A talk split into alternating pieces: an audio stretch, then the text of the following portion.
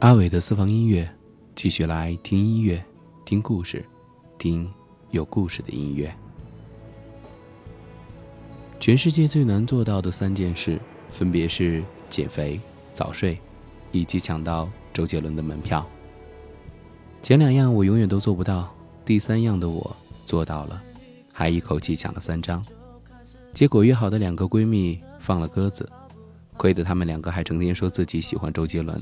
太假！我一气之下发了朋友圈说：“转两张周杰伦的门票，只卖给周杰伦的死忠粉。”瞬间就有几个人发消息过来。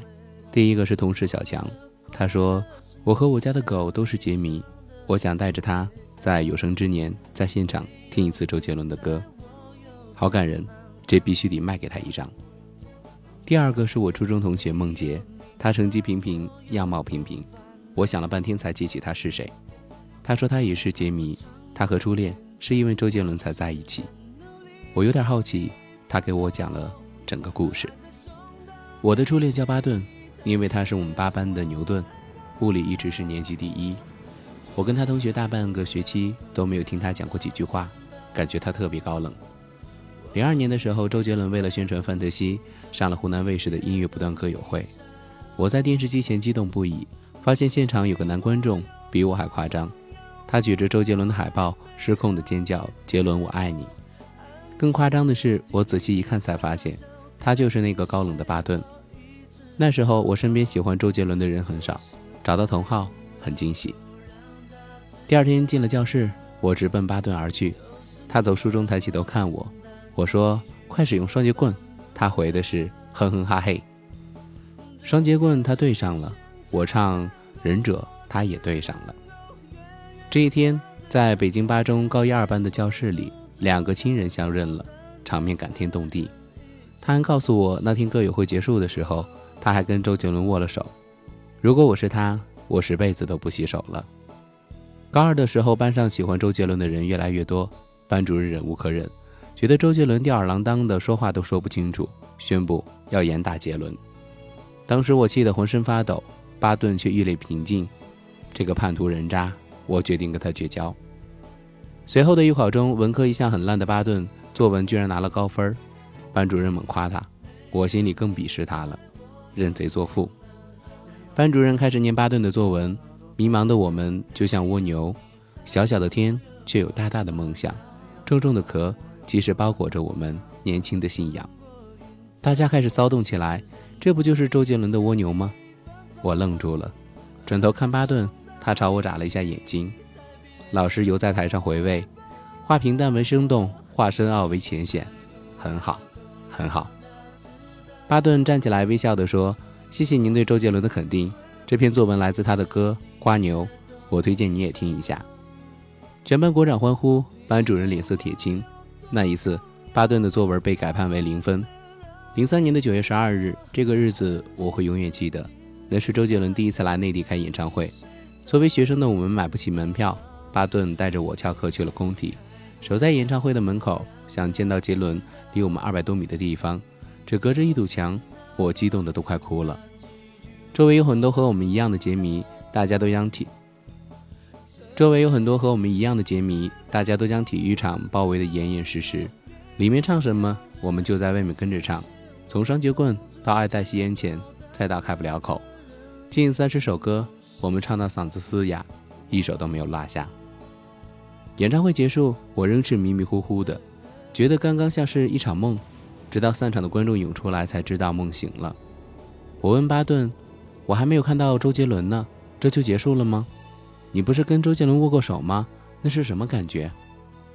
巴顿还没来得及回我，不远处响起一阵尖叫：“我捡到了周杰伦的衣服了！”我们回头。看见了一个人挥着一件黑色的 T 恤，我艳羡地看着他。巴顿说：“还没结束呢。”他猛地冲过去，一把抢过那个人手中的衣服，拉着我的手就跑。被抢了衣服的人在后面穷追不舍。我们一路狂奔，好不容易才摆脱了那个人。巴顿一边喘气一边大笑。我骂他：“你疯了吧？要是被抓住了，非得打死你。”巴顿说：“你不是想要跟周杰伦握手吗？”他背过身，穿上周杰伦的那件黑 T 恤，转过来的时候，我清楚地看到黑 T 恤胸口上印着名牌“灯光族李佳龙”，衣服根本不是杰伦的，居然为了一件工作人员的衣服带我跑了几条街，我很想打他。巴队把手放在鼻子下面，模仿着周杰伦的语气逗我：“哎呦，小姐不错哦，听说你是我的歌迷，现在你可以跟我握手喽。”他朝我伸出了手，我觉得很无聊，很神经，很可爱。我越过他的手，抱住了他。抱住他的时候，我心越跳越快。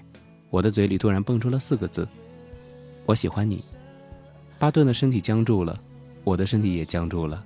巴顿不说话，我也不说话，一致沉默。我想我应该说些什么来打破尴尬了，于是说：“我想拉屎。”巴顿说：“其实我也想拉。”不不不，我也喜欢你。二零零三年的九月十二日。这个日子我会永远记得。那天，在充满气味的对话中，我的初恋开始了。这么浪漫，梦洁接着说：“我跟他约定了要一起去看演唱会。我说我很想成全你们，但一张票我给了狗，现在只剩一张了。”梦洁回得很干脆：“没事儿，一张就够了，我去。”唉，我懂，哪怕再爱男朋友，还是周杰伦更重要。我把两张演唱会的门票都寄出去以后，又接到一个电话，是我的另外一个同事，宋宇。他说他也是杰迷，他和前女友还是因为周杰伦而分手的。我跟他同事好几年，根本没见过他有女朋友，还跟我卖惨，我没有理他。演唱会当天，我早早来到会场，想要见识一下小强家的狗，却没想到在位置上看到了宋宇。我问：“你怎么在这儿？”宋宇说：“小强带着狗过来，我才知道狗绝对不能进去，只好把票转给我了。我坐下来有点尴尬，只好没话找话说：‘你跟前女友真的是因为周杰伦分手的吗？’宋宇说起了他和他前女友的故事。我跟我的前女友都是杰迷，我们在高中在一起，她长得很可爱，一笑就露出两个虎牙，我叫她跑跑，因为她唱什么歌都跑调，她还不以为意。”每天都在我耳边哼周杰伦的歌，当时周杰伦风靡我们整个学校，每天校园广播里都有人点周杰伦的歌，校园歌手大赛一半以上的人唱的都是杰伦。三年二班出来的时候，学校里只要是二班的都特别得意。周杰伦的粉丝实在太多，跑跑跟我说：“杰迷群龙无首，我们要成立歌迷会，一统江湖。”我们两个都想当会长，互不相让。僵持不下的时候，他掏出了一盒还没有拆封的磁带，是刚刚上市的《八度空间》。跑跑严肃地看着我说：“我们谁能准确听出歌词，谁就是会长。”放学后，教室空了，只剩下我们两个人并肩坐在一起，一人戴着一只耳机，开始我们的听力考试。爸爸让我们半兽人的灵魂翻滚，听成了让我们半兽人吃完了别犯困。我把我留着陪你，强忍着泪滴，听成了我留着 baby，强忍着 lady。我们一直打平，最后剩下了一首歌《回到过去》。我们一个一个字念出：“想回到过去，试着抱你在怀里。”后半句他听不出来，我听出来了，是羞怯的脸，带有一点窒息。但我还是输了，因为我不忍心看他输的那个样子。从此，他就是会长了。零四年，我们高三毕业，约定一起去看杰伦的演唱会。我们还花了一个暑假做了一个八中歌迷会的大灯牌，务必要让杰伦知道我们歌迷会的存在。结果我们攒够了钱，却没抢到票。零五年，周杰伦出演了《头文字 D》，我们一起去看了。回家的时候，跑跑硬要骑自行车载我，我还没有坐稳，他大喊：“来一个拓海的排水道过弯！”然后他一个漂移，成功的把我甩出去了。零七年，周杰伦出演了《不能说的秘密》，我们一起去看了。昆仑美消失的时候，他哭得稀里哗啦。出来的时候，他模仿杰伦的语气对我说：“你不要消失好不好？”我本来不想理他，打了个哈欠。他拧了我一把，一秒入戏回答：“我不会消失的，以父之名发誓。”那段日子，关于周杰伦，每天都有说不完的傻话，做不完的傻事儿。我以为我们会继续说着傻话，做着傻事儿，这样下去。但是年末杰伦的新专辑《我很忙》出来。好像成为了对我的预言。零八年我毕业后进了一家游戏公司，成了一名程序员。我每天越来越忙，完全没有时间听周杰伦的新专辑，也没有时间跟跑跑聊周杰伦。我们就这么磕磕绊绊到了二零一零年，我想弥补跑跑，抢到了周杰伦演唱会的门票两张。跑跑很激动，翻出了我们高中时做的八中歌迷会的灯牌。他说：“我们终于有机会用它了，以后每次演唱会都带上吧。”我一口答应。结果演唱会那天程序出了 bug，我忙着修复。等我弄好了，赶到演唱会现场，已经散场了。跑跑说：“我们分手吧。”我想说什么，但人群却把我们冲散了。隔着人群，我看到他拿着灯牌消失在人海中。那个八中歌迷会的灯牌，它有着我们的过去，本来也会有我们的未来，但它消失了，和跑跑一起消失了。宋宇讲到这里的时候很失落，他说这几年每场周杰伦的北京演唱会，他都会来，他好像是在履行着某种承诺，虽然等在这个承诺的人已经不在了。想起了梦洁因为周杰伦而跟初恋在一起。而宋宇却因为周杰伦和爱人渐行渐远。周杰伦见证了一些人的圆满，也见证了一些人的缺憾。他见证的是一代人的青春。此时有个声音跟我打招呼，我回头是梦洁，他抱着一个灯牌，上面写着“八中歌迷会”。梦洁愣住，眼神直直地盯着我，不是我身边的宋宇。我转过头看着宋宇，他也呆呆地望着梦洁，我才发现他穿着一件黑色 T 恤。胸前赫然印着“灯光组李佳隆”的字样。我们可能会经历很多离别，但也许在下一个转角，我们又会重新遇见。也许这不只是因为命运，而是因为我们想着对的人，找回了以前的路。原来宋宇是巴顿，梦洁是跑跑，他是他故事中的他，他是他故事中的他。他还穿着那件黑 T 恤，他还拿着那个灯牌，黑色的 T 恤和灯牌。像曾经一封写着“我喜欢你”的情书，现在却记载着“我还爱着你”。这一刻，周杰伦的晴天响了起来。在宋雨和梦洁的凝视中，我仿佛看到了一个阳光明媚的晴天，一个老旧的空教室，一个少年和一个少女肩并肩坐在一起，共享着一副耳机，认真的听他们写着歌词。小黄花随着风飘进来。散落在他们发间。少女说：“我喜欢周杰伦。”少年说：“我喜欢你。”少女说：“我也是。”原来三十岁的我们和青春之间也不过一首周杰伦的距离。我们在青春中相爱，长大后在现实中离散。但故事的最后，我们会重逢在阔别已久的青春。故事的小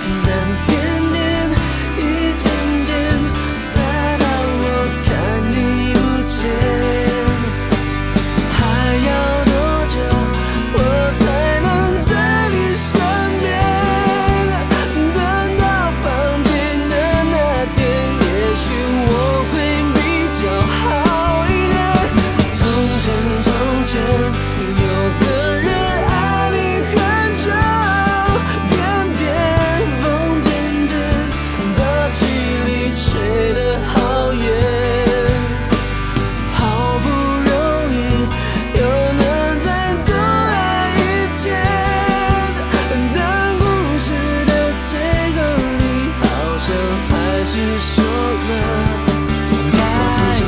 我试过握着你手，但偏偏一渐渐大到我看你不见。